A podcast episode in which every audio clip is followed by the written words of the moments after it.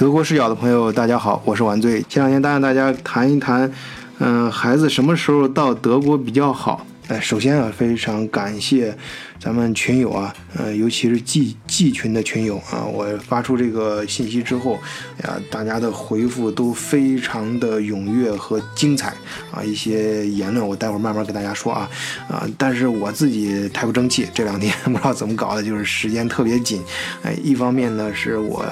这个嗯，就我自己的工作正好有几个大的项目，嗯，在在做。然后另外呢，我我在拔第三颗智齿啊，就前上上上个礼拜吧，可以说上个月啊，我跟跟大家讲我拔智齿的经历，还专门做了一期节目嘛。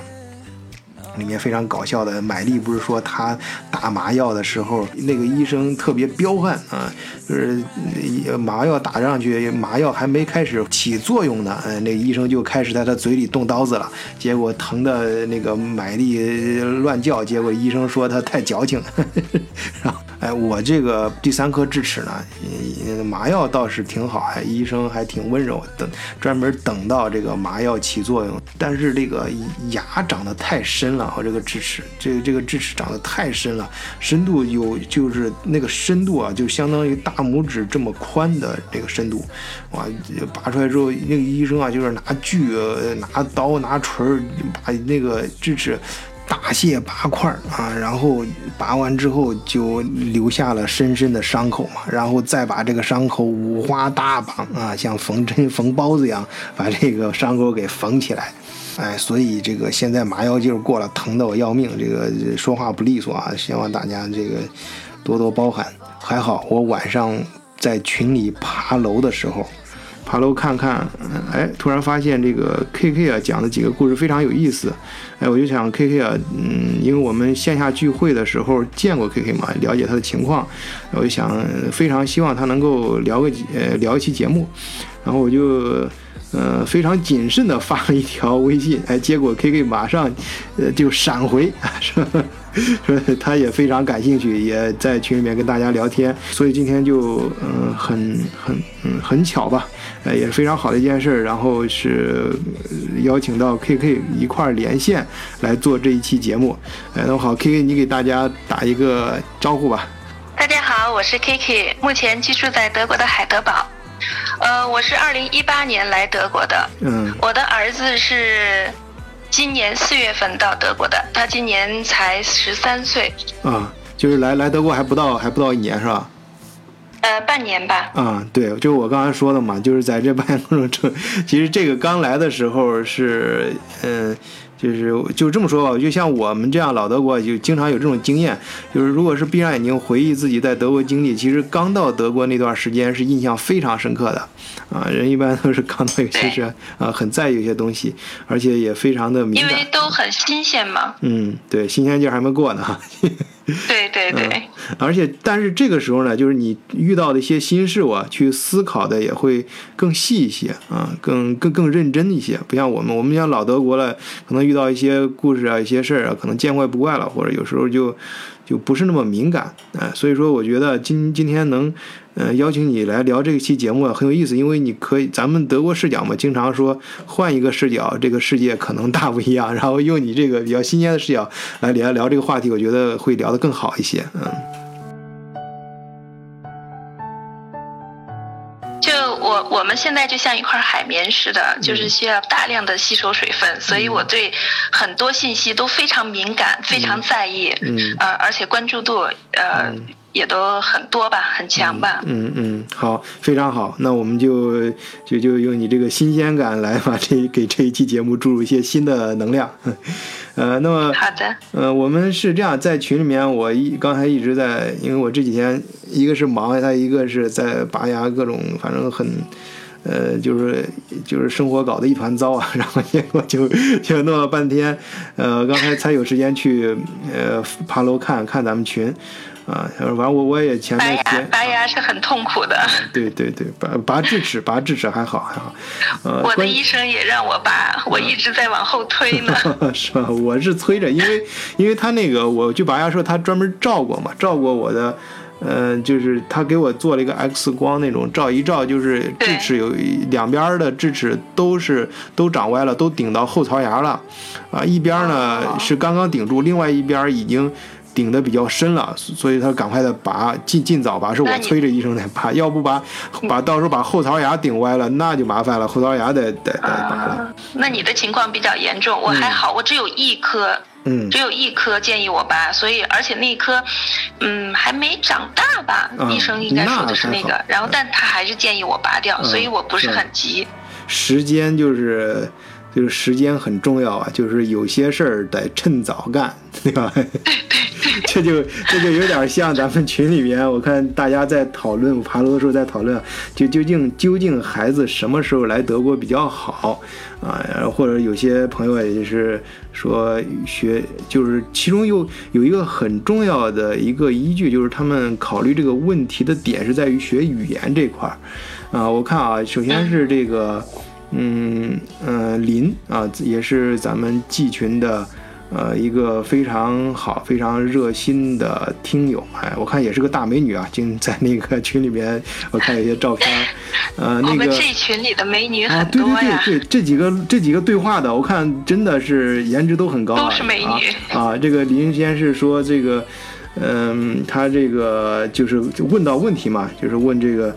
呃，来来德国，因为他的先生呢，嗯，是德国人，然后就问现在是不是带着孩子过来，还有他自己这个签证啊等这些这些问题，然后呢，丹啊就马上回答，回答的也很专专业。顺便我在这儿也跟大家分享一下丹的这呃给呃给林回答的这个信息啊，就是对于那个到德国来的人，这个未呃未婚夫如果是德国人的话。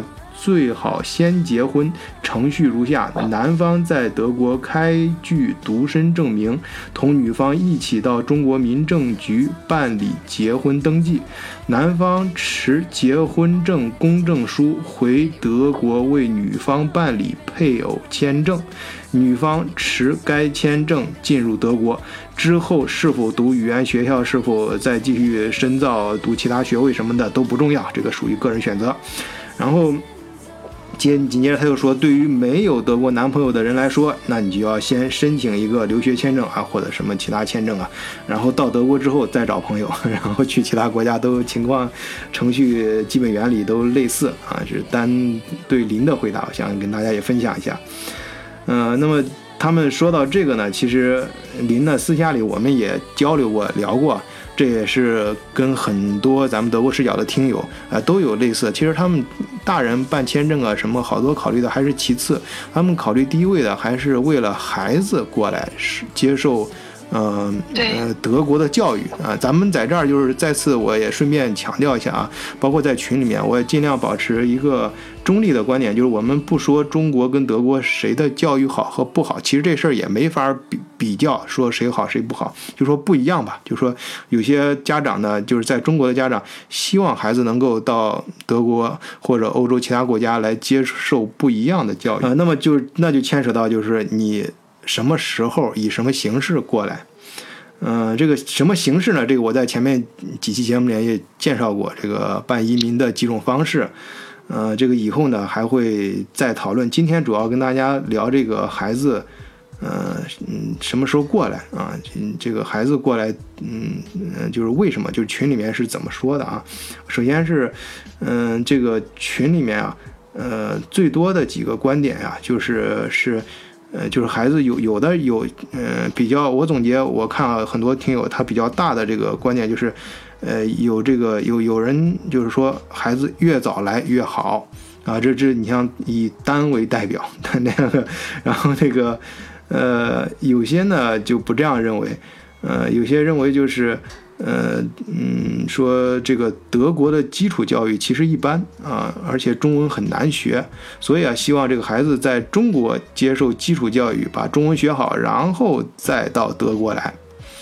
嗯，然后其中啊，嗯，这个就大致是这两派吧，中间还有很多呃一些嗯很细的一些说法啊，嗯，这个我希望呢，待会儿咱们在交流过程中，我慢慢的跟大家去分享这些观点啊。那么呃呃，K K 啊，你就根据你自己的感觉，你到德国来之后，像刚才说的，你 保持着新鲜度，像海绵一样啊，吸收了很多新的一些见闻故事啊，尤其是你身边的一些故事。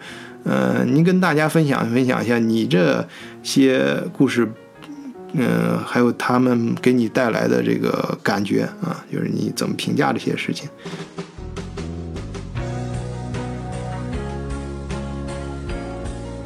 嗯，行，我先给大家讲几个例子吧，这个都是真实发生在我朋友身上的，所以呢，他们给我讲的也很细很多，我是先大概给大家讲一下，我先不说。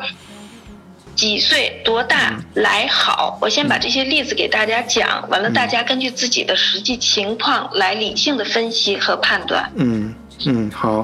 嗯，我先讲第一个例子。嗯，第一个例子呢是我的一个呃朋友，他呢带着儿子过来的。呃，他们家孩子是十四岁的时候他们过来的。嗯，过来了之后呢，孩子也基本上属于零语言基础。嗯，没怎么学过。嗯，呃，来了之后呢，就是中国家长都特别，因为他家孩子来就要上初中了嘛，嗯，就上初中了这个年龄，嗯，然后呢，他就直接就联系的是德国的这个 Gymnasium，就是文理中学嘛。对。他所在的这个地方的文理中学呢，这个学校就他们家孩子一个中国人。嗯，是吧？所以呢，相对来说，孩子又没有语言基础。嗯，所以孩子进去，我可以理解孩子的那个心情，嗯，有一种恐惧感，嗯，然后呢，这个妈妈也特也是特别想让孩子尽快的融入进去，嗯，所以呢，他给孩子请的家教是一对一的家教，嗯，这个家教呢是中国人，嗯，这样的话他可以给他讲的更细一些，嗯。基本上一周来，有时候来两次，有的时候是来四次。嗯，就这样一对一的家教，他大概他学了一年的时间。啊，但是孩子的语言进步的不是特别大。嗯，最后学校呢，就给他发通知，给他写 email，请他去学校一趟。嗯，建议他的孩子转学。说这样的话呢，对孩子好，因为孩子在这个学校跟不上，然后呢又没有特别好的朋友，嗯，时间久了的话，对孩子的这个心理不是很好，所以建议他转学，嗯，然后还给他推荐的有学校，告诉他哪个学校呃有语言班，然后呢你可以去转到这个学校之类的啊。嗯，其实我个人觉得这个德国的这个学校还是对孩子还是真是考虑的挺周到的。嗯嗯，对。后来他就。给孩子转学了，转学了之后呢，因为转的这个学校吧，就不像这种 Gymnasium 是个综合类的学校，然后呢，不像这个 Gymnasium 就是，全是德语，然后学习压力也很大，所以孩子转到这个新学校了之后呢，成绩反而还提高了。然后呢，再加上这个学校也有语言的这个学习呀、培训呀，然后孩子的性格呢也慢慢变得开朗了，然后呢自信心也增加了不少。嗯，然后随着这个年龄的增长，孩子现在就十五、十五六岁了嘛，呃，已经到谈朋友的年龄了。嗯，有一个德国的女孩子，呃，就是喜欢上他了，然后跑到他那里去要电话，然后他们两个人就这样交往，交往了呢，德国的。这个女孩子她不会说中文啊，所以他们只能用德语聊天儿。然后这个男孩子们，更有动力，就要用，对对对，他们就用这个什么呃 WeChat 是吧？嗯，是。然后那样聊天儿，然后有的时候要输入语言，他们有的时候是语音，然后就这样的，他的语言呢又长进了不少。嗯嗯。对这个，然后，嗯，你我打的我，嗯，是刚才你说这个里面啊，有一个支点，我给大家稍微普及，可能有不少听友也知道，就是在德国，德国的小学是四年，就是咱们中国上五年级的时候，德国就等于进入中学了，呃，中学呢，嗯，他们会嗯，分两部分，一部分就是刚刚你说的这种文理高中，哎，这个一般中国人家庭啊都会让孩子上文理高中，因为文理高中读完之后是要考大学的。而另外另外的就是有呃 Start Tile 书了，或者是 AR 书了，就是那种呃类似于中国的叫做呃技校吧，但是跟中国技校还不太一样，就是说他他这个学校呢。他的学习的目，这个中学的学习目的呢，是为了将来，呃，成为一个工程，呃，技师或者工程师或者是技工啊，当然比较高级的是工程师啊，就是就是甚至有些是跟呃公司合办的啊，就直接就是当学徒了，就一边上学一边就去工厂里面当学徒了，然后长大就是毕业之后直接可能就进工厂了，甚至就不用上大学，或者上一个简单的奥斯比尔东。就这种的话，就更突出，嗯嗯，更偏向于呃，就是尽快的掌握一门手艺。那么它相应的这种文理方面的课程呢，就会弱一些啊，少一些。所以说，一般这个在小学学习完成之后呢。有那个朋友，就是呃，老师就会推荐有些学生你去上文理中学，呃，有不推荐的，直接可能你拿不到这个老师推荐信的，就是很难就进入当地非常好的那些文理中学，呃，那么你就只能要么就是去上啊这种其他类的学校，要么就是上这个呃，就是有些就是要求不是那么强的文理中学。啊，这这所以说，呃呃，有些家长就是转学过来的时候呀，啊，就是你要问清楚你的学校是文理中学还是平常中学。但是如果就是你要是进，首先是你进不到文理中学的话，也不要太担心，因为，呃，德国的就是平常的这种 A.R. 书了还是什么书了啊，它只是它的课程偏重于实践方面。但是呢，呃，也不是说他的孩子不能到文理中学去，就是你如果学习很好的话，对，呃，是可以转到啊文理中学里面啊。那与之对应的，在文理中学，如果你学习不好的话，啊，像文理的一些课程，啊，他嗯不能说降级吧，就是他老师可能会劝你，哎，可能你孩子不太适合走这条路，那么换一条路或许更适合他，就会劝你到其他学校，就更偏向技术的文理呃课程啊，学的少一些的这种。要求不是那么高的，啊，这些这这个这双方嗯变动的这这种例子我都遇到过。呃，我上大学的时候，同学也有，就是说他同自己就是德国人，他通过自己的努力啊，从那个 AR 输了，就从那个输从那个什么输了，呃，转过来的。然后我我们这边啊，就是我们自己的邻居啊，有一个。有一个那个呃，有一个邻居就是关系非常好，中国人，她也是嫁给德国人，她的 她的老公就是是一个很典型的例子，就是她老公小时候学习非常好，但是她爸呢，就是她老公的父亲，就是那种呃，就是非常。本地化 local 的那种呃德国人，就是哎呀，不要去上什么文理中学，呃，就就就上一个技校就挺好，上完技校赶上工作，然后跟爸爸妈妈在一起，哎，就且就比较。其实到现在还有很多德国人有这种想法的，对，我前两天才听到的。啊，然后结果呢，他孩子呢就一直成绩特别好，然后小学毕业之后，他爸直接就硬把他塞到他他孩子小嘛，小孩也没什么，他觉得那挺好玩，就直接塞到这个 AI 书了里面去了。然后结果那个那个那个老师就到他家家访了三次，就三顾茅庐请他孩子一样，就给他给他父母做工作。你你的孩子不太适合这个平常的学校，还是去上文理中学。然后他孩子就最后他父亲就还是经不住老师很劝嘛，然后还是让孩子去那个上文理中学了。呃，然后就他孩子最后读考的是慕尼黑，他孩子。就是在整个学生生涯中几乎都是满分，然后在那个，然后去的慕尼黑大学，在慕尼黑大学毕毕业的时候也基本上就是一点零毕，就是就是满分的成绩，他就是学习真的特别好，但是。很有意思，但是现在我我我一直我一直跟她鼓动她老公了，我说哪天你一定来给我做，因为她老公很有意思。现在就是她可能智商学习太好了，到智商很高，到一定程度，对社会好像一些事情看得比较淡了，对功名利禄啊看得比较淡。然后现在开始信佛，在追求佛教的一些东东东东西，搞得没事儿，真的每年她都会进山里去修行啊，修行一段时间。这个跑题跑的有点远了啊。呃，可以 可以请他来做一期节目。对对对，呃，这个跑的有点远，咱们回来回来说然后孩孩子，这个就刚才你说那个例子就非常好，就是他就说明这个孩子到德国之后。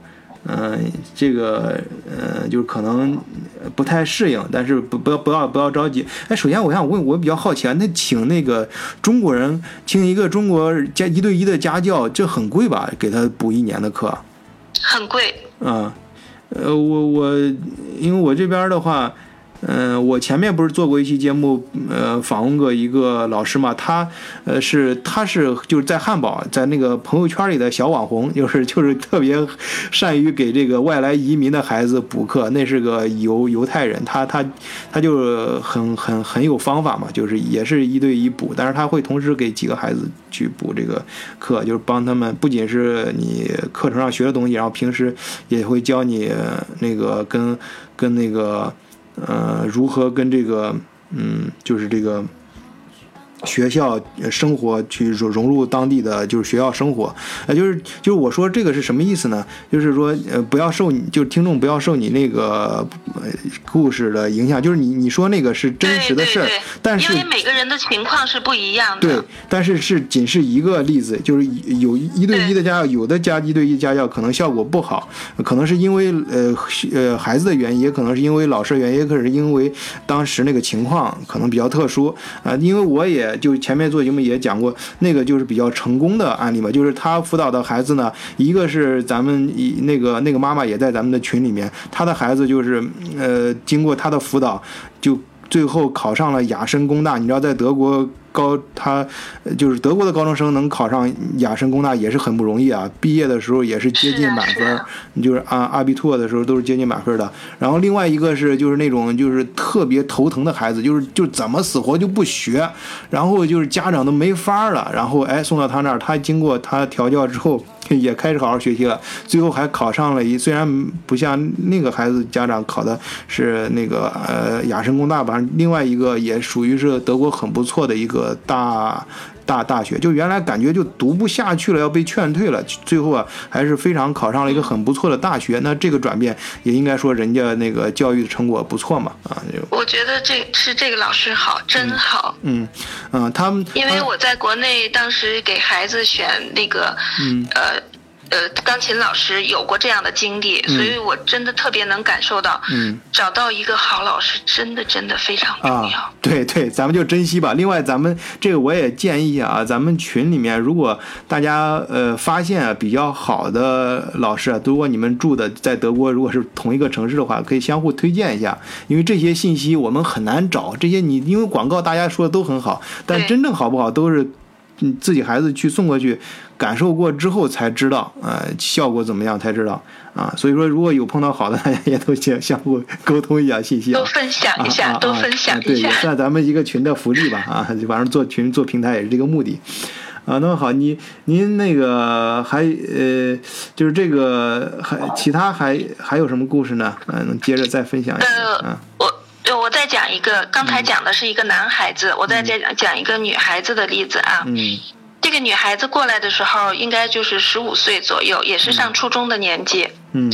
呃，刚来也是零语言基础。嗯。然后呢，她来到这边了之后呢，她的妈妈就没有让她先进 Gymnasium，然后就给她找了一个语言学校。嗯。就在这个语言学校学了整整一年。嗯。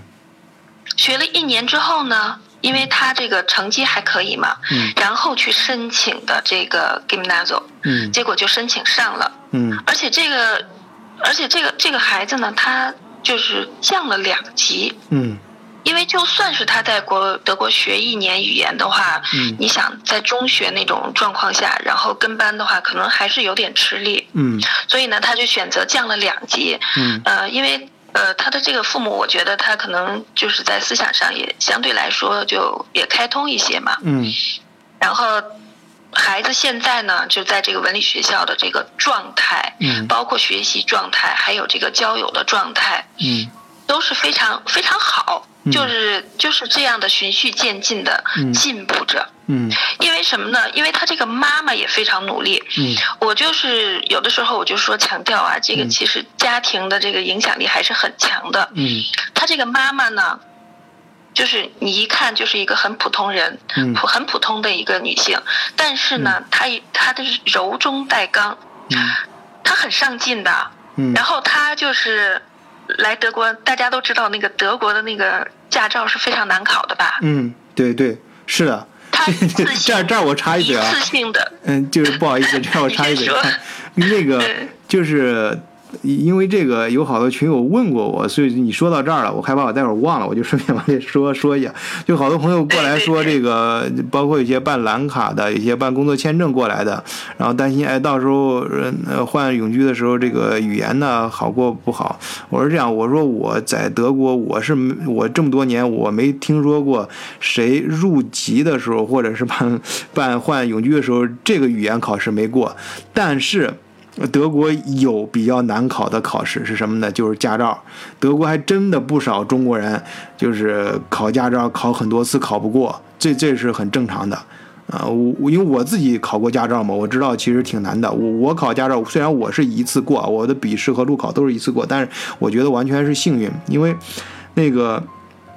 笔试我那时候我记得是题库有九九将近就是一千多道题吧，我当时搂了他们给我下载下来，大约就是我数了一下，有将近我那个题库是将近一千道，就是反复做了三遍，然后才才去考才去考试的，就是真的是那个真的是挺难的。那个不不像，呃，语言考试就是真正的语言考试，其实不像大家那么难。就是为了入籍和永居的那个语言考试啊，我这个我强调，它不是入学的啊，就大学入学那个语言考试，或者是那个 DSR、托福、呃德福，那个是挺难的，那个那个很难，那个很专业，因为那个牵扯到你要用那个去学习的，你要用语言去生活。人家德国人其实还是蛮讲情理的啊，不是那么难啊，但是。介于两者之间啊，这个考驾照，这个这个德语还是还挺难的，而且有很多大学生就是德语考试，大学的德语考试都过了，但是考驾照没考过，因为考驾照不仅是语言啊，而且还有它那个背后的一些一些内内内容啊，所以说你刚才提到那个家长能考过驾照的话，那是很厉害的啊，其实在都。反正我我这边知道好几个例子，我身边好几个朋友基本上都是考了四五次啊才考过的，然后还有一些已经考的就是失去信心了。但是呢，我们现在发现了一个比较好考的地方，好考的一个驾 驾照驾校，就是有很多这个。就是考不过的，就去他那儿了。啊，这个这个这个福利就留在咱们群里面，德国视角的福利啊！有朋友要想知道这个不，这个是个小技巧。局限性很大，因为在我们这边也只有我周围的人。哎，对对对，我这个就我们就不不在节目里面公开说了。对。但是我们会在群里面去分享，因为不仅是这个地方，因为这个每个州啊，每个每个德国的大的那个区啊，都有几个小地方是比较容易考的，而且甚至有。有些地方是限定出来，就是呃，能保证，比如说呃，集中训练。我我见过最猛的，集中就是全封闭，呃，两个礼拜，然后保证你过，而且很便宜，因为它时间短嘛，其实它挣钱挺快的，呃，就是就是，而因为因为大家知道考驾。驾校驾照的时候，它不是说全德国的路都一样的，有的城市地方的路比较复杂，路况有的城 有的有的可能就在小镇上开，那个路况很很很简单，不是说不相对来说没那么复杂，而且他平时的考官都很熟悉了啊，所以你要找这种驾校，那具体怎么找呢？啊，可以加我们德国视角的听群啊，入群方法我都写在简介里面，就是加呃微信联络员木二零零幺四呃四十二。啊，木就是月亮的英文拼写，M O O N 二零零幺四十二，哎，然后就可以拉你入群了啊！入群之后可以享受我们德国视角的很多福利啊！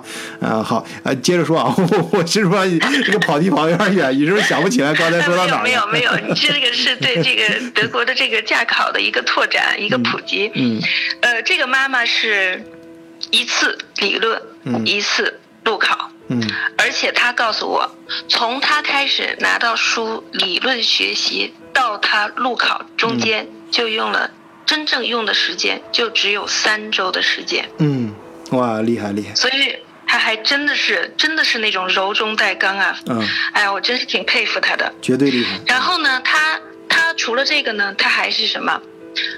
他给自己的孩子做榜样，因为他的女孩子嘛，也相对来说内向一些，然后再加上来这边，对，嗯，语言呐，就是朋友呀又都少，他就以身作则，嗯，然后他呢就是在德国这边，然后加入了一个乒乓球俱乐部，嗯，因为咱们中国人嘛，乒乓球都打的还还还行，只能说还行啊，比外国人还行，嗯，然后呢，他加入这个俱乐部呢。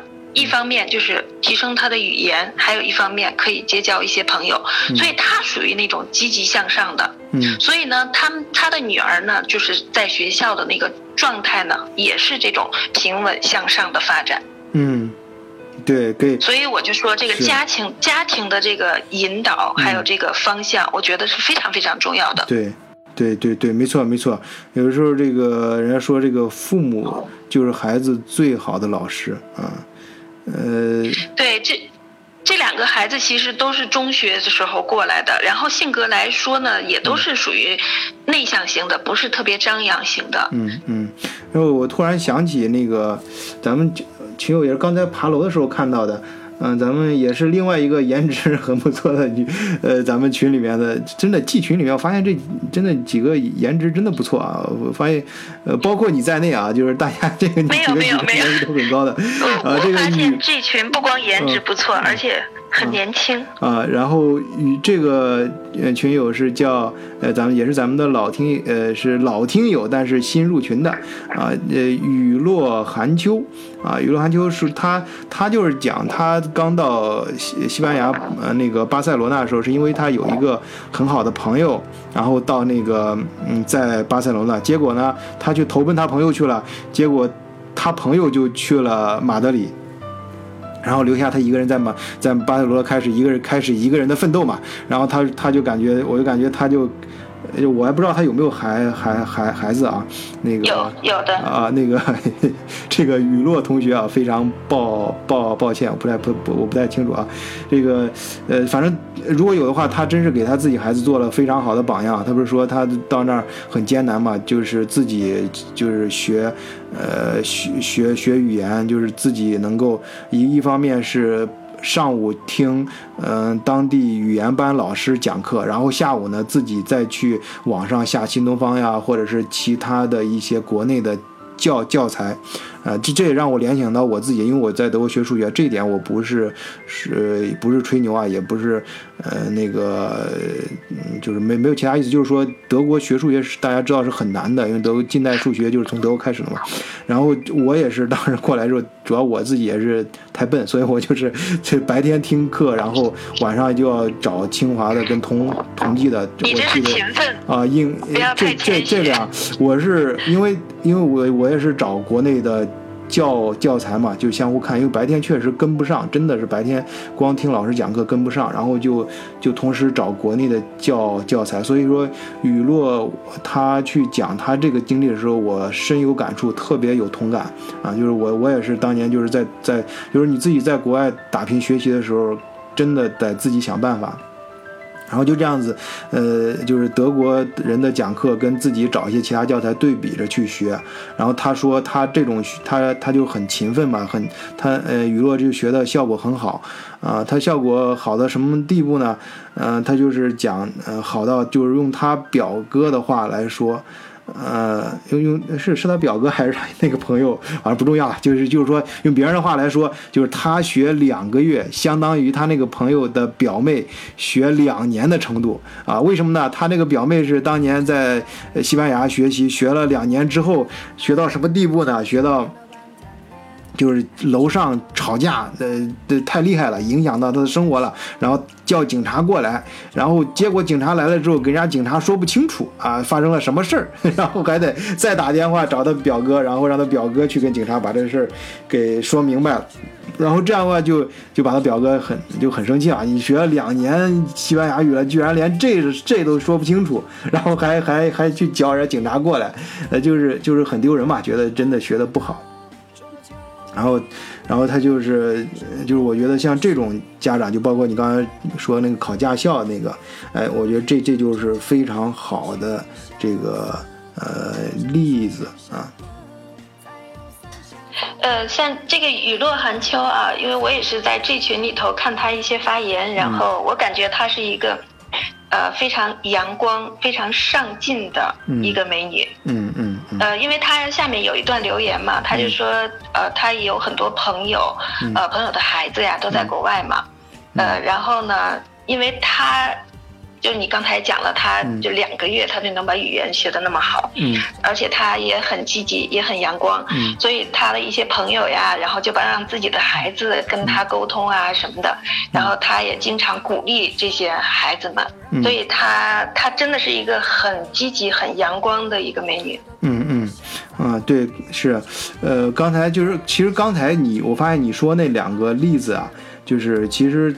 都是过来上中学，那就说其实孩子年龄就是稍有点大了，就是基本上是就是完已经完成小学了嘛，至少是在德国来说，至少是五年级以上的学生了。我看咱们群友里面像丹啊，我看他有一段留言，也他分析的，他说的观点倒挺详细的啊。呃，我我我是照本宣科啊，我讲一下，丹主要是回答。呃，双喜同学就也是咱们这的老群友啊，也老听友也是老群友啊。双喜同学，呃的话，然后他说，呃，但说小孩子在中国小学读到十岁啊，三四年级的时候出国最好啊，因为什么呢？这时候他已经会通过查字典学习新的嗯字词。掌握了一定的词汇量，汉语交流没问题，这表明已具备汉语自学能力。出国后大量阅读汉语名著，汉语水平会突飞猛进。未来世界最具竞争力的就是人的创造力，哎，这是机器人不能代替的。全世界的小孩啊，都差不多，对世界充满了好奇和思考。这是创造力的源泉，而国内教育环境恰恰，这是单的观点啊，不代表本电台观点，扼杀了孩子们这些能力啊。如今网络越来越发达，任何知识都可以从网络获得，所以培养能力远比学习知识重要。国内很多成绩优秀的学生出国后被国外大学勒令转学或退学，原因就是只会考试，其他能力太弱。他这里啊就提到一个，呃一个问题，就是说孩子小的时候出来上学啊，考虑的不仅仅是语言啊，年龄稍小点出来呢，也能够接受国外的这种教育。就是在单看来，国外的教育啊更注重培养和挖掘人的。创造力、创造性，我想这一点呢，我们在前面有几期连续讲这个德国，呃的中学教育的时候，尤其是，呃，我也找了几个在这边上过中学和正在上中学的，以及上过中学的家长啊，做过一些访谈，他们录音，大家可以往回倒着看啊，倒倒着听啊，就是也表达了这个观点，啊，这这这个时候呢，这个，嗯。当然，这里面其实最呃还有一还有一个，他他其实呃并不说语言，而且恰恰相反，其实语言是很重要的，因为他刚才说的创造力什么这些很多是通过语言的能力表达出来的，同时啊也可以通过语言的能力去获取啊，因为你你去创造力，你去挖掘新的知识，小孩子你要获取新的知识啊什么，其实都要通过语言的嘛，这样的话就他就这就是为什么咱们那个群群友啊群友，你看还有朋友就是提到这个。呃，这个意思就是说，这个语言如果好的话，他就有这个学语言，就刚才那个单表达那观点嘛，就是学语言、挖掘知识的这个动力。就像他刚才说，小孩子去中了，但是这个，呃，有这个，你像那个，所以也正是因为这个思维方，就是沿着这个思路啊思考的话，也正是因为这个思路啊，有些有些家长啊，就恰恰提出了相反的观点。然后就是另另外有一个群友就是罗德龙啊，八维时空啊，他他讲就是对自己的。的文化和生活环境有足够的自信的话，我觉得大学或研究生阶段就可以了。了解不同的文化啊，他他就是他就从另外一个角度就是讲，呃，这个小的时候啊，还是呃在中国比较好，长大再去德国，呃。他说：“呃，创造力这个东西并不会因为太多的考试就丧失啊。适合学习的人考再多试也没有关系啊。不适合学习的人呢，不考试创造力也不见得能保留下来。哎，这是他的观点啊。就我再强调一点，不是本台的啊，这是我就照本宣科，读为了咱们节目的维度更多一点嘛，不同的观点在咱们节目汇聚，大家可以呃都有自己的思考。”然后你像安哥拉也也表达，就是有有了这个语言呀什么的各方面，就是文化感，就是这样话，你去读书的时候啊，就会接触到更多的一些呃文，就是一些会主动的去读一些名著啊什么，就会读出感觉来。如果语言不行的话，就读不出感觉嘛。呃，所以到一定语言，到一，这就是为什么有有时候就是到就是在这边长大孩子到到一定程度，他就开始不再用汉语去交流了，反而就开始。主动的开始用当地的语言了，因为当地语言他去去去跟交流的时候，更深度交流的时候，读明读一些课外读物的时候，才能够读出感觉来，这个语言才能带来一些语言之外的东西。那么，呃，这个。这个这个咱们群里面那个不不这个这个猫在群里面本应该早发言的买力啊，买力你要很活跃啊，在他们群里面啊，也是很很不错的群友。我们的买力帅哥啊，买力帅哥我们都见过，呃呃，精力很旺盛的，哎，闷了半天才开始发言了啊，说啊那天嗯。那天我跟张博士聊到德语学习，我说语言就是一件工具啊，能工作就很好。他说不是啊，张博士还是更严谨啊。刚张博士说，如果语言是一件工具的话啊，就是如果你像你说的啊，像你买力说的语言是一个工具的，那么我告诉你啊，这那么流畅熟练的语言就是一件精密的工具。哎，就是你这个，这这个，呃，工具也分品质的啊，有些嗯是能用，哎，有些呢是用起来呃非常顺手，还有一些工具能让你爱不释手，啊，这就这意思是你学语言就你不同的你你 你语言掌握的不同的程度，就像你掌握了不同的工具，那么对你的工作生活呢是的效果是完全不一样的啊。嗯，这是这是他们讨论啊，这这个。呃，行，这这我说的有点多了，你 你这这其实应该是，哎，这我就啊，大家讨论的这个话题都很有深度，对对，主要是大家有高度啊，大家讨论的比较比较比较有意思，所以我就是忍不住啊，后头还有讨论哲学的啊啊，忍不住不不念，我就还是念念，我再我再念念买丽，他刚才说那个小学啊，就是说他他觉得这个小孩直接过来学。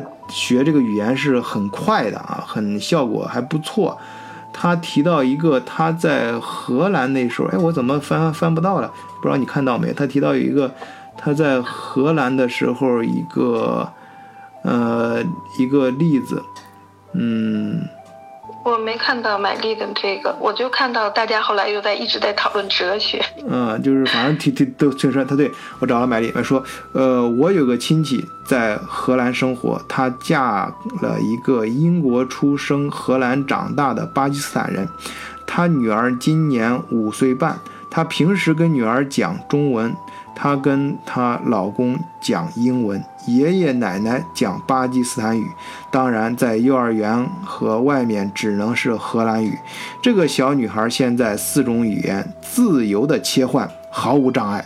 可以同时跟几个人用不同的语言聊天，他就说孩子小的时候这个语言，呃，学得很快啊。这个我我关于他说这个，我我刚我印象很深刻的是，就是在大约在你这个阶段刚来德国的时候，我为什么刚才说就到德国就刚来那段时间很重要的，很多事印象很深刻。我刚才说我印象深刻到什么地步？我当时我记得很清楚，我看过一篇。呃，那个就是 Spiegel，你知道那个，我不知道，可能现在大家到德国都不怎么看杂志了，都是看手机。我们那时候还其实挺喜欢买一些杂志报刊看的。就德国最有名的一个报纸就是《明镜周刊》嘛，那个呃《明镜周刊》就是 Spiegel，Spiegel 上面有一篇文章，他们 Spiegel 因为每一期都会有一个主题，有一个就是很学术性很强的文章。但是他会用非常通俗的方式，很长的篇幅跟大家去聊。他就聊这个小小孩学语言，他说他们他里面就提到一个。观点啊，经过他研究，我当时印象很深刻。他，他，他引用的还是汉诺威一个就是很有名的一个语言方面的研人类语言方面什么什么医学人体什么方面的这个大脑方面的一个研究所研究的一个成果，就是孩子在就是在你小学之前，自然的这种学三种语言是没有任何问题的。啊，他他里面就讲了这么一个观观点，嗯，那么我你你说起这个语言学习了，我就想起我身边另一个朋友他的儿子。啊，你说我来讲一下吧，嗯嗯好，就是他呃，我这个朋友的孩子呢，呃，跟我们家儿子年龄差不多，就只大半岁，但是他来德国的时间比较久，嗯呃。他们家孩子在国内的时候学习成绩就非常好，就是很多那种，就你知道国内吧，就是考各种什么奖啊、颁的证书啊，他们家孩子有很多这样的。嗯。完了，当时过来的时候呢，也是，呃，他直接就把孩子给放到嗯我们这里非常有名的一个文理中学。嗯。因为文理中学它也分那个就是很好的，还有就一般的嘛，他就把孩子放进那个很好的文理中学。嗯。但是孩子根本就跟不上啊。嗯。你光英语好没有用的，德语不行啊，而且没有专门的这个德语学习班嘛。嗯。所以呢，也是，嗯，最后校长跟他在这个讨论，然后他还有点不甘心，他说我的孩子在国内学习这么好。嗯。嗯，怎么可能会跟不上呢？然后他也是在家里请的这个私教，哎呀，他非常细，非常细。他给私教定任务，你今天教我儿子什么，什么什么，他给私教定，你要教他的内容。嗯，就就他他已经就到这种地步了。嗯，就因为孩子的学习，他甚至都有点那种疯狂的那种状态了。嗯，最后还是不行。然后他，但他属于那种。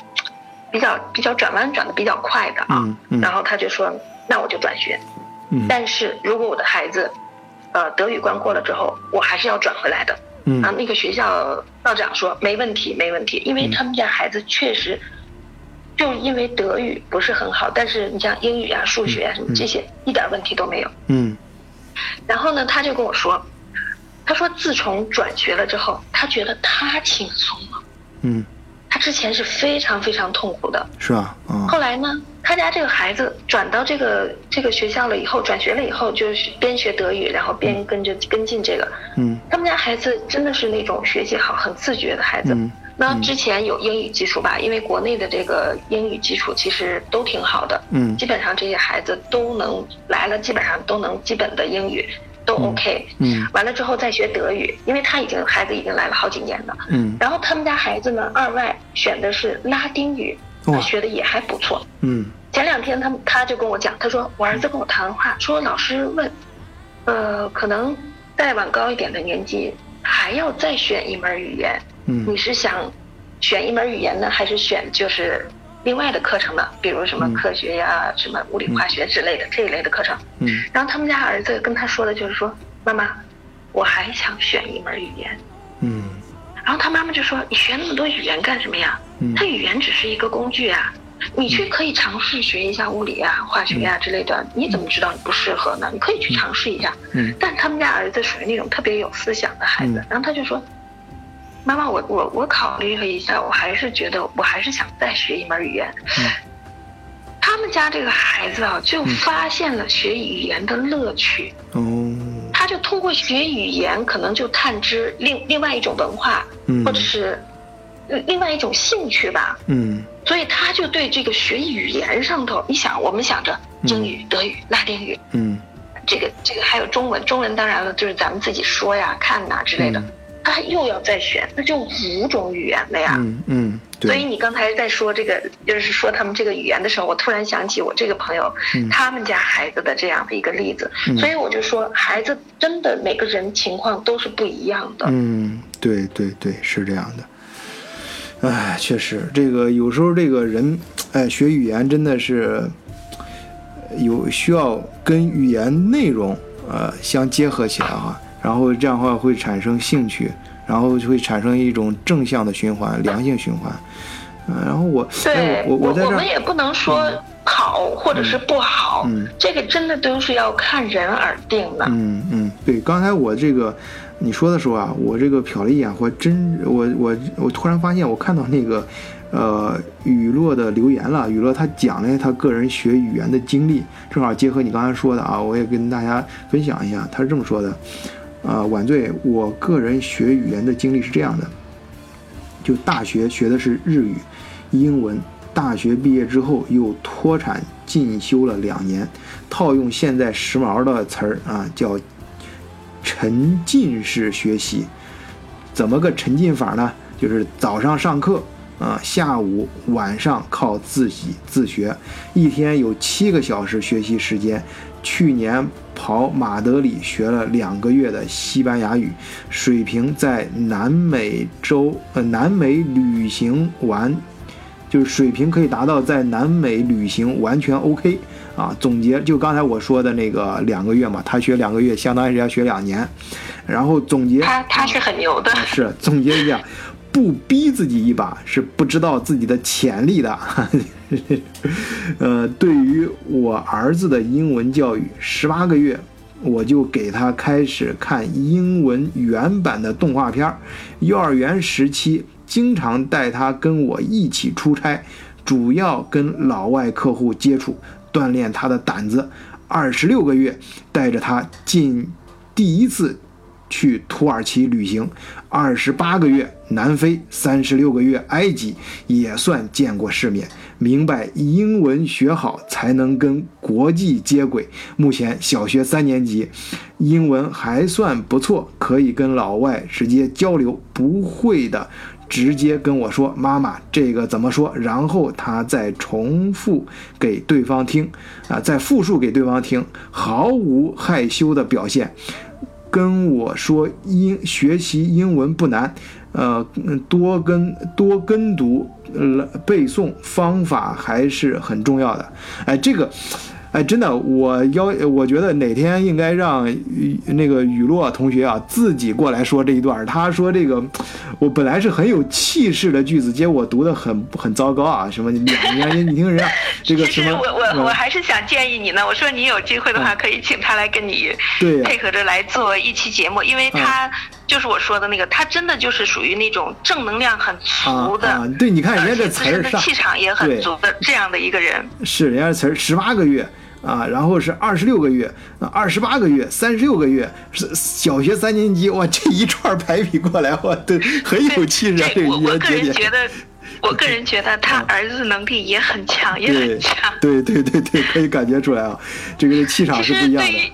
哎，其实对于语言学习这一块吧，其实我我我不我不知道别人啊，我只是说在说我自己的想法，因为我大学学的其实也是语言，就是我是学的国际贸易英语。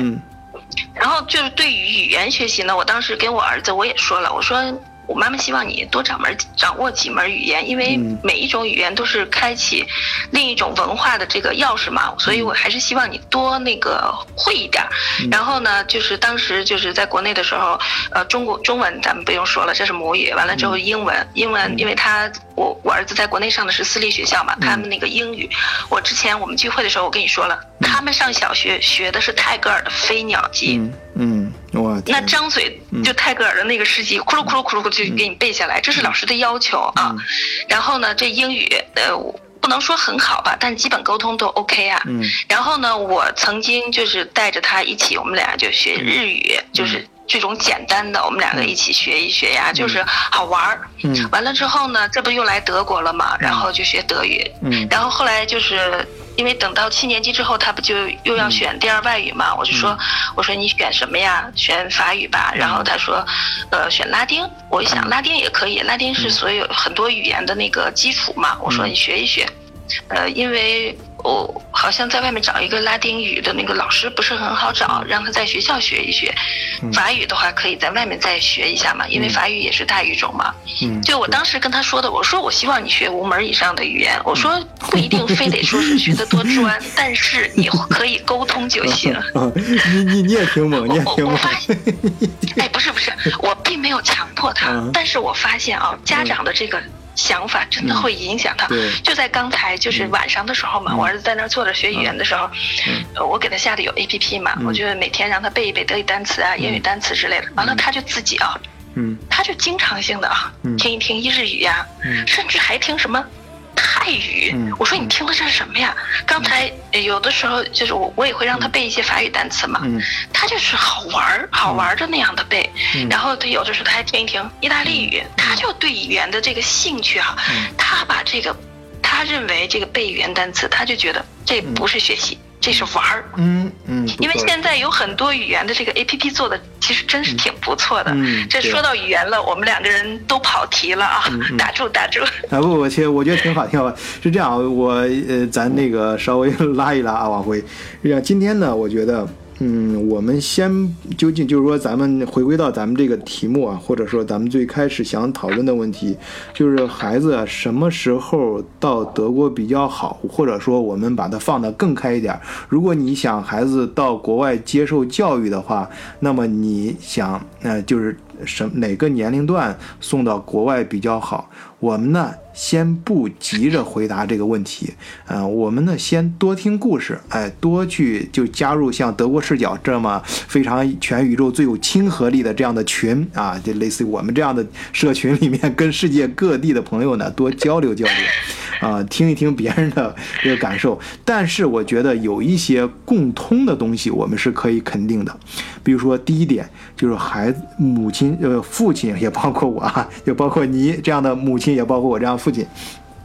就是我们的孩子呢，呃，在这个这个你作为家长呢，对于孩子来说，学对孩子学语言来说是一个非常好的榜样作用。就是在你想让孩子把语言学好的时候，你要先问问自己，自己是否做好了榜样，或者说自己是否给孩子提供了比较好的、呃正确的环境啊，包这个环境包括语言环境，也包括给他找什么样的人给他说话。你像我们刚才读的雨落同学带着孩子直接。就去跟海跟老外直接交流啊，或者是你请什么样的外教、什么样的老师啊，学习的方法，包括现在科技也发达了，包括你刚才说的下不同的 apps 啊，也可以通过呃这种媒体啊不同的方式去学习。那你你自己，你首先你自己。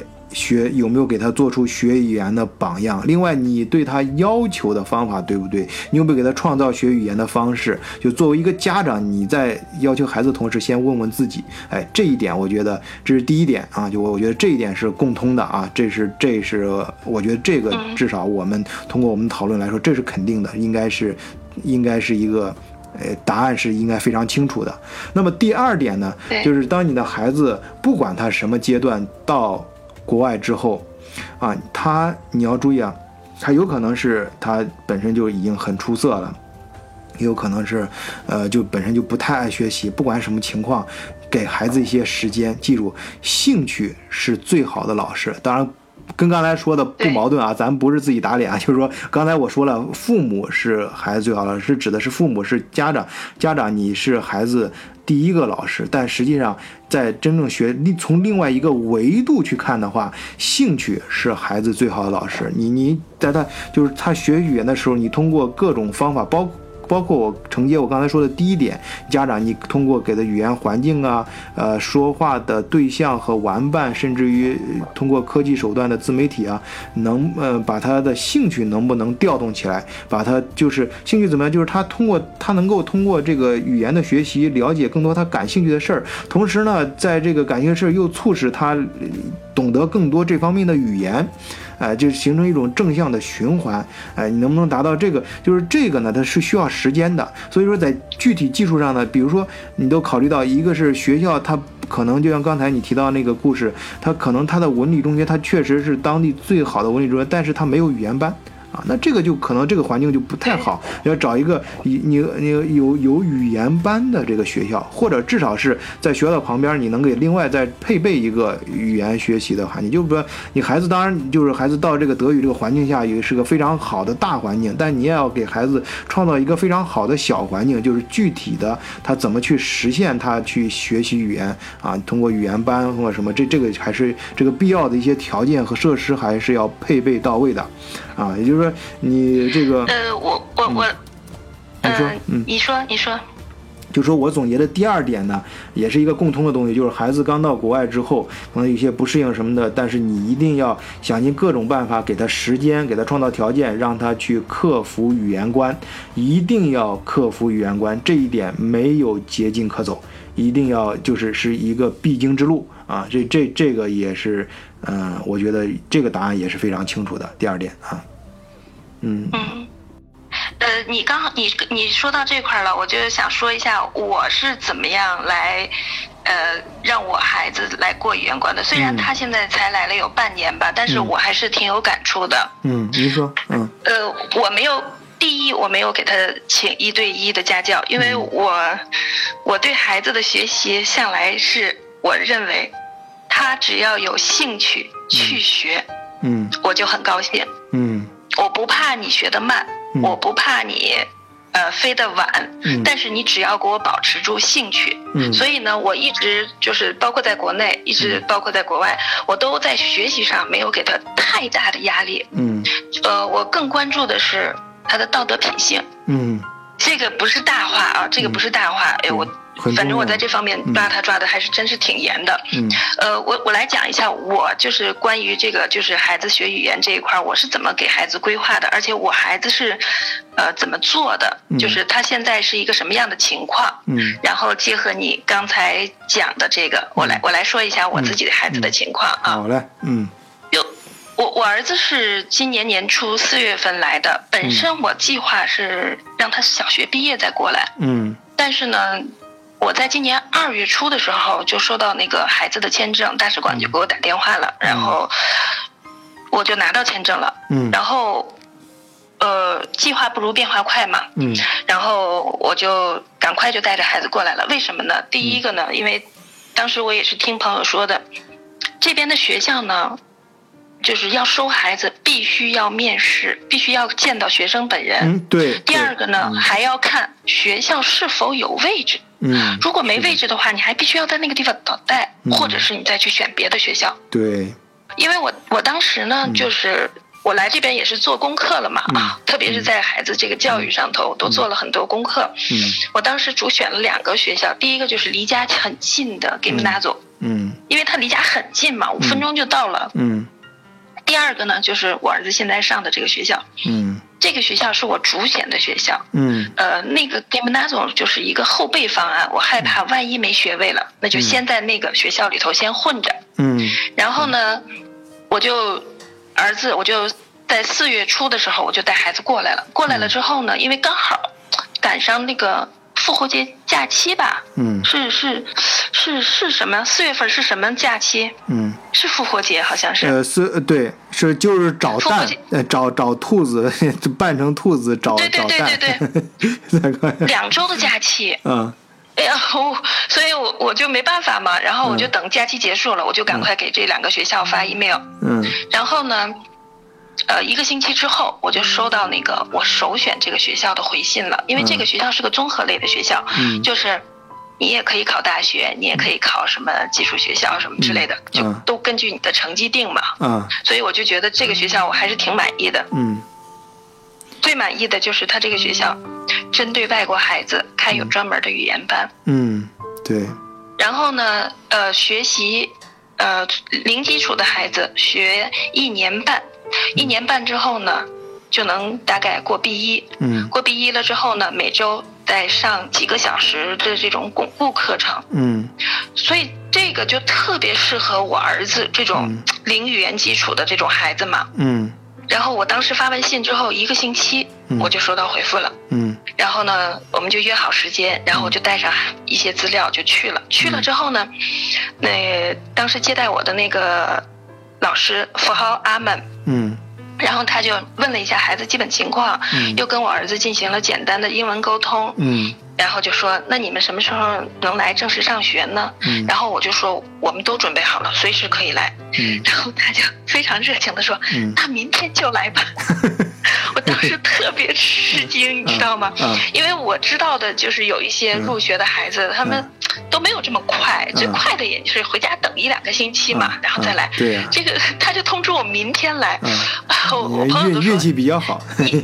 对呀，他说你怎么运气这么好呢？我我就说这都是水到渠成的事情啊。我们刚来的时候等了呀，我们在四月初的时候等了。嗯，所以呢，我儿子当时面试的时候他也挺紧张，他说：“妈妈，学校不会不要我吧？我没有，我一句德语都不会呀，只会说一些简单的，叫什么名字呀，什么这种简单的。”然后我说：“没关系的，没关系的。”我说：“你就正常表现，大方得体就 OK。”嗯，所以。收到入学通知，他还他也挺兴奋的，他也挺高兴的嘛。然后呢，但是呢，因为不是新学期，就是不是九月份呀，或者是那个过完年的那个开学的新学期，所以他进去之后呢，跟语言班也只能插着班，他属于插班。是吧？嗯。然后，嗯，插班的话，那也没关系啊，先跟着混呗。再有两个月就该放暑假了嘛。嗯。然后放暑假了，那等九月份的时候开学就正式分班呀，然后。正式走这些程序嘛，嗯，然后这两个月呢，他真没白混，嗯，语言班首先有一个好处是什么呀？嗯，这个语言班的孩子他都来自世界各地，大家的这个语言都不咋地，半斤八两，都是在这儿学呢。嗯，你甭管学一个学学期啊，两个学期，反正都不是那么谁也别笑话谁啊。所以，所以孩子没压力呀。嗯，对。所以。他他就每天就很开心很快乐的就这样学着，哎，回来了就跟我说，妈妈，我今天学什么了？我教给你怎样怎样的，就他就很快乐，从来没有说什么妈妈我不想去上学，嗯，我我不怎么怎么，从来没有这种情况。对。然后还有就是离放假大概一个月的时候，有一天他回来，他说，妈妈，我分班了，我被分到正常班了。我说不对呀，我说你们不是老师说的是要。语言过了 A 一才能分班，他说我也不知道呀，反正就把我分到正常班了。我说 OK 吧，我说你被分到几班了？他说我被分到五五班了。我说你怎么五年级啊？我说你应该是六年级。他说我也不知道。后来我记得知道了，因为他在国国内他没有读完六年级，所以在这边的话就必须要降一级，这可能是人家的规定啊。啊，是这样。然后呢，我为什么就是话又说回来了？我为什么没有给孩子请一对一的家教呢？我是这样想的。嗯，首先呢，他在这个学校，第一。他有一个语言班，第二他有一个正常班，他有跑课的、跑班的，就像大学那样跑班似的。他除了英语课和数学课在正常班上之外，他剩下所有的课，生物课呀、体育课呀，还有德语课呀，呃，还有一些别的课，他全部都要在语言班上。他就相当于有两个班的同学，一个班的同学来自世界各地，另一个班的同学呢就是德国的孩子。嗯，我觉得这样的挺好的。嗯。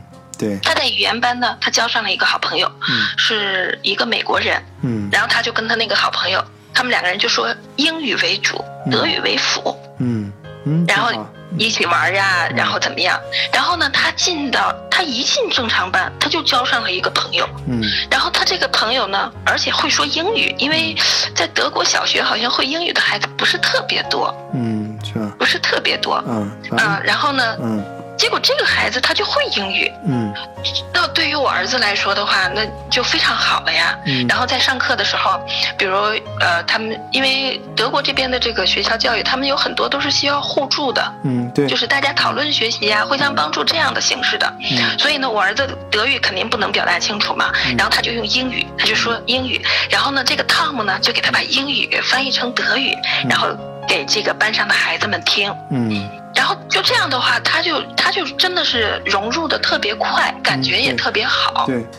然后呢，他从刚入学什么都不明白，嗯，还有点胆怯，嗯，一直到这半年来到现在，基本上就属于小门清了。嗯。然后九月份的时候，还带着他们班的外国新来的小朋友走学校的程序，告诉别人这个也是干什么的，那个也要去哪儿领。他还来负责这项工作，因为什么呢？因为我跟他说了，我说，你到德国之后，嗯，所有一切都要靠你自己。对，学校的事儿我给你帮不上任何的忙。嗯，我没有办法跟老师沟通，我只会说英语，德语我达不到沟通的这个，呃，这个这个这个能力。嗯，然后呢，我就把所有的事情都甩给他了。我说什么什么事情，你去给我打听。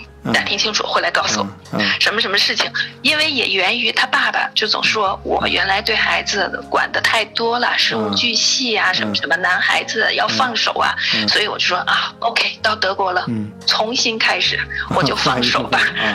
所以呢，这一放手反而把他把他的潜力给挖掘出来给激发出来了。嗯，对对对，所有这一切真的所有的事情都是他自己。嗯，而且他给他写的一个计划里头还有一条就是，嗯，每天回来给妈妈讲一讲学校发生的事儿。哇，这个太棒了，这个太棒了，这个太棒，真的。对呀，所以我为什么对学校的一些事情我都知道的很清楚，嗯，都是他告诉我的。嗯，嗯，太棒了。还有一个呢，呃，我没有给他报那个语言班，还有一个就是在他刚入学的时候，就在学校附近。嗯，呃，我们家先生特别喜欢运动，所以。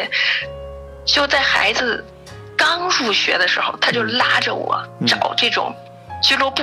嗯，哎呀，然后我们就找到了一家击剑俱乐部，就在他们学校旁边。因为我儿子在国内练了一年的击剑嘛，他有基础，而且他特别喜欢，所以我们就去打听。刚好俱乐部里头的那个教练也会说英语，我就跟他沟通了一下，然后我儿子就。进入这这个击剑俱乐部了。嗯，在这个击剑俱乐部里，因为练击剑的孩子基本上都是德国本地的孩子嘛。嗯，对。他在那儿又有一群朋友。嗯，那就就所以呢，就直接把这当语言班了。对呀，他一进去刚好有一个小朋友也会说英语。嗯，完了就给他起了一个衔接的作用。嗯，然后呢，他在又在那边，然后。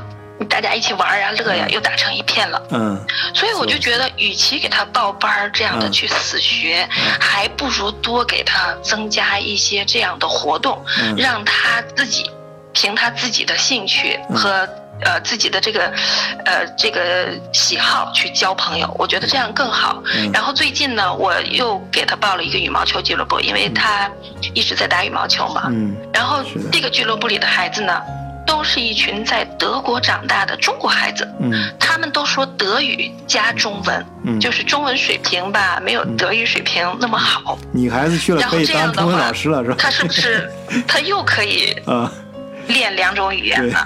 嗯，而且他还估计还挺受欢迎，在这个群体里面啊，因为他汉语讲得好嘛，可以让大家呃教大家汉语。哎，对对对，他经常回来跟我说，我今天又教汤姆呃说的什么什么汉语，我给他写的什么什么汉字什么的，就我就觉得，就这种方式可能比给他请老师可能效果来的更好一些。对对对对，哎，我觉得你女孩子到德国真是如鱼得水啊。我觉得这个还是一个家长的心态吧。嗯。其实我想说的就是我为什么说这些呢？就是说。因为我们毕竟只才来了，我儿子毕竟只在这个地方只待了半年，就是今后是个什么样的情况都不知道。我昨天才去给他开完的家长会，老师还问我，想给他呃发展方向嘛？因为他们是个综合类学校嘛，A、B、C 班嘛，A 班就属于那种 Gymnasium 班嘛。然后我当时跟老师说的是，我希望孩子进 A 班。嗯，我说，但是我不知道孩子德语掌握的情况，所以。这只只只是我的一个希望而已。然后老师也说了，老师说，呃，因为他有一年的时间嘛，待会儿后面我们再说一下。我建议多大年龄的孩子来德国？我有一个小小的建议，在后面我一会儿说一下。嗯，好的，嗯。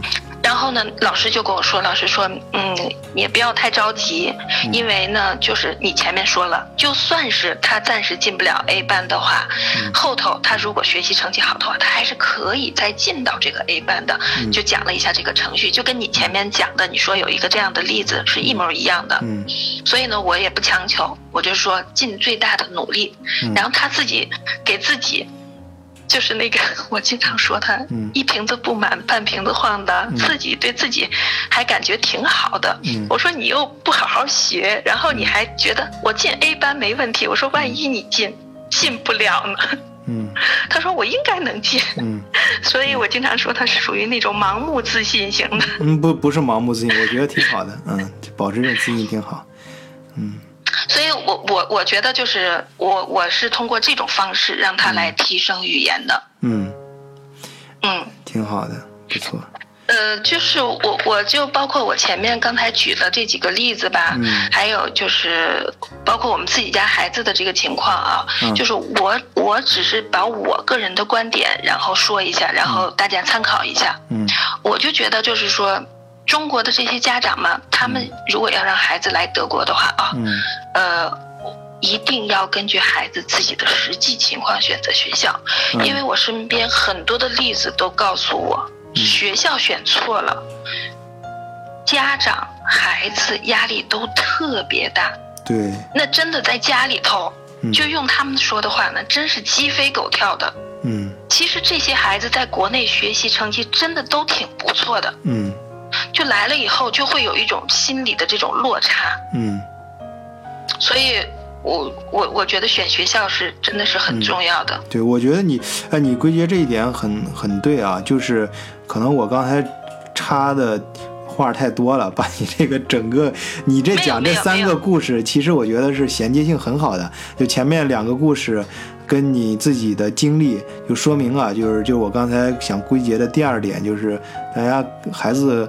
不管孩子什么时候到德国，就到德国的时候，一定根据孩子的实际情况，不要给孩子太多的压力。他学习时间是学，他学语言是需要一定时间的，而且最重要的是培养他的兴趣。你要知道，你学语言干嘛？你为什么要学语言？就像刚才买丽说的，买不是应该是买力受长野的启发，长野我们张张恒博士的启发，说这个这个语言是。你掌握对你来说，你掌握的语言就像你手中。的工具一样，你不你你什么样的工具就干什么样的活嘛。你的工具可你的工具可以，呃仅仅仅是够。你想让你的工具仅仅是够用，还是想让你的工具变得呃非常的更顺啊，就是爱不释手，能帮你解决别人解决不了的问题。哎，那你那你就想吧。所以说语言还是很重要的，给孩子一点时间啊，要重视这个，不不要不要不要给孩子太大压力，而且选择合适的学校，不一定是最。好好的学校，最好的学校有时候可能他反而没有时间去学语言，而且那学校有可能就像你刚才的那个例子一样，没有语言学习，没有语言班啊，就没有那个环境。不是你孩子不学，也不是你孩子不行，主要是他就没那个条件，你怎么办吧？所以就要刚才说创造这个条件，学语言的条件啊，你不不管以哪种形式吧，现实中有很多方式。嗯，那最后就是让这个让孩子能够很好的度过这个过渡期啊。啊，在这个过渡期中也积积攒了，这个过渡期非常重要。对对对对，呃，那么好，啊，今天还有一个我想说一下，就是呃，我个人的一个，刚才我说了，我说我在后面要说一下的一个，就是呃，我个人觉得孩子就是多大的时候过来比较好啊？因为有一些家长呢，他可能还要考虑到孩子的这个中文的这个学习情况。嗯，呃，我个人建议呢，就是孩子小学的五年级。或者是六年级，就最好是五年级左右吧。嗯，过来是比较好的。为什么呢？因为德国这边四年级、五年级就算是中学了。对。五年级就算中学，七年级就要学第二外语了，就是正式学七年级。七年级就正式学第二外语了。嗯。所以你来了之后呢，孩子一是要过德语关。嗯。如果你要，为什么我说这个？那前面那两个十四五岁的孩子，他就是面临着双重压力呀。对啊。不光要过德语关，他还要再过一个第二外语，因为一般我们这边的学校第二外语要么是拉丁，要么是法语。嗯。对这都不好学呀，那孩子承受的压力更大呀。嗯。但是你五年级过来了呢？你五年级上一年学，你六年级还可以再补充一下，缓冲一下，或者是你六年级过来，然后你有一个缓冲，有一先把一门语言，先把德语给学好啊。对，先把德语这个基本关过了，完了七年级再增加二外，然后你知道我为什么这么说呢？因为我们当时入学的时候，那个符号阿曼就这样跟我们说的，他说：“哇，你这个过来非常有优势啊，为什么呢？”你可以有六年级一年的缓冲，七年级跟着他们一起学二外，这是德国老师告诉我的。所以我建议，如果要是就是家里有条件，呃，有一方父母陪同的情况下，嗯，不能把孩子单甩过来，真的这样的，我觉得太冒险了。这也是我我叮嘱咱们每一个就找我咨询到移民问题的，我都会叮嘱这一点。啊，一定要家长陪伴很重要。啊。除非是你上那种就是那种服务很到位的啊，就像咱们群里面前前段时间传的那个王菲她女儿那样的学校。那也需要父母陪伴呀。是，但是他方式不一样啊，就是那个那个陪伴，那个因为那种人，他即使是在国内，估计他见他孩子的时间也不是那么的。多啊，估计在国外他他说明到国外他更更更机会更多一点，可见到孩子机会更多一点啊，就是除非是那种特殊情况，就是你你真的是特别忙，你重要人物，你孩子就上那种特别牛的那种学校，那些例外，咱不属于咱们老百姓讨论的范畴啊。咱对，所以我的建议就是五年级或者六年级。嗯。初中过来真的不是一个很好的选择，因为德国的孩子就是德国小学阶段的孩子，就有儿子这样的接触，他们真的很单纯，很单纯，然后很热情，也很友好。嗯，但是在中学再往上的话，他们就。就是思想呀什么的都就相对复杂一些。为什么？呃，我那个朋友的孩子他也交不到什么朋友呢？也跟这个也有一定的原因的。有的观念就不一样，他已经形成基本的那种价值观了，跟周围的人都不一样了啊。对，这就是我我个人的亲身经历，以及我孩子来了之后的这种呃各方面的这种反应情况。我给的建议就是。五年级、六年级，嗯当然有条件的，那你孩子更小一点过来，那肯定是更好了。那语言的融入，那都没有任何问题的。孩子学语言是非常非常快的，根本不用担心。是的，我也相信。好，那我觉得你分析的很有道理。啊，就像咱们群里面很多群友一样啊，因为时间问题，在也是因为这个晚醉的总结能力实在有限啊，也不能跟大家 把这个群里面很多精彩的言论全都和盘托出了啊。来用一个成语，在就是就是说那个呃，这样还是欢迎大家能够加入咱们德国视角的。呃，社群啊，在咱们的这个群里面呢，啊，这个嗯，都都可以就是相互讨论。至少你不管你什么时候出国吧，或者是你出不出国，你至少跟世界各地的朋友都讨论一下如何学语言呢？特别是孩子教育啊，啊等等这方面的问题啊，或许能给你带来一些新的思路啊，也可能给你，嗯，或许从其他的角度能让你。更好的理解一些问题啊，嗯，这个这个我觉得是蛮有意思的一件事情，呃，那么好，那个 K K，我们今天就暂时先聊到这里吧，行不行？我觉得我们超时超的太多了 啊！真是是话题打开收不住。我跟 K K 刚才说，K K 我要聊多长时间呀？我先计划一下。我说你当时定的是半个小时吧？那 K K 说呀，不是关关键是我听到说 K K K K 啊，就听到这儿的时候，K K 第一反应是，哎呀，完醉这样，我先打一个草稿。我觉得我说的时间太短了，我我是说不够半个小时怎么办呀？我就那个我再好好那个什么写一下，然后然后这样的话可以说过谁知道一说。我们现在都快快一个半小时了，我看一个，呃，那好。是啊，因为我们拓展的这个太多了，你待会儿。裁一些吧啊，对我我我我后期剪辑一下，因为咱们那个，因为 确实是咱们群里面精彩的内容太多啊，而且这个可可说到的人物太多。你像咱们群里面这个这个丹呐，买这个买力呀，什么雨落呀，还有林呐，还有最近新进的一些新 新听友，哎呀，反正我觉得呃还有其他群啊，其实只是其中一个群，我们那个还有其他群，每天都是在更新各种各样的言论，各种各样有意思的话题。而且大多数啊都是跟这个呃国内国外相互比较啊，这尤其是教育呀啊，大家想移民旅游啊等等这方面很有意思，跟咱们平常的老百姓密切相关的一些话题啊，我觉得很有意思，实在是呃实在是想说的东西太多，而时间有限啊，本人的这个总结能力也有限啊，所以再次邀请大家加入。已经很好了，已经很好了，你做的已经很好了。到到咱们平台上来啊，能够亲身的感受一下，呃，那么。好，那那今天呢，就跟大家依依不舍的再说再见吧。好，好，好，嗯，祝大家工作愉快，生活愉快。嗯，我也祝大家呃的孩子教育问题都得到圆满的解决和更高的提高啊。那个 K K 也祝愿你的孩子能够如愿以偿啊，想能够上到想上学。但不管怎么样，我都希望大家的啊孩子过得快乐，嗯，过得开心就好啊。好，今天就到这里，再见。好，再见。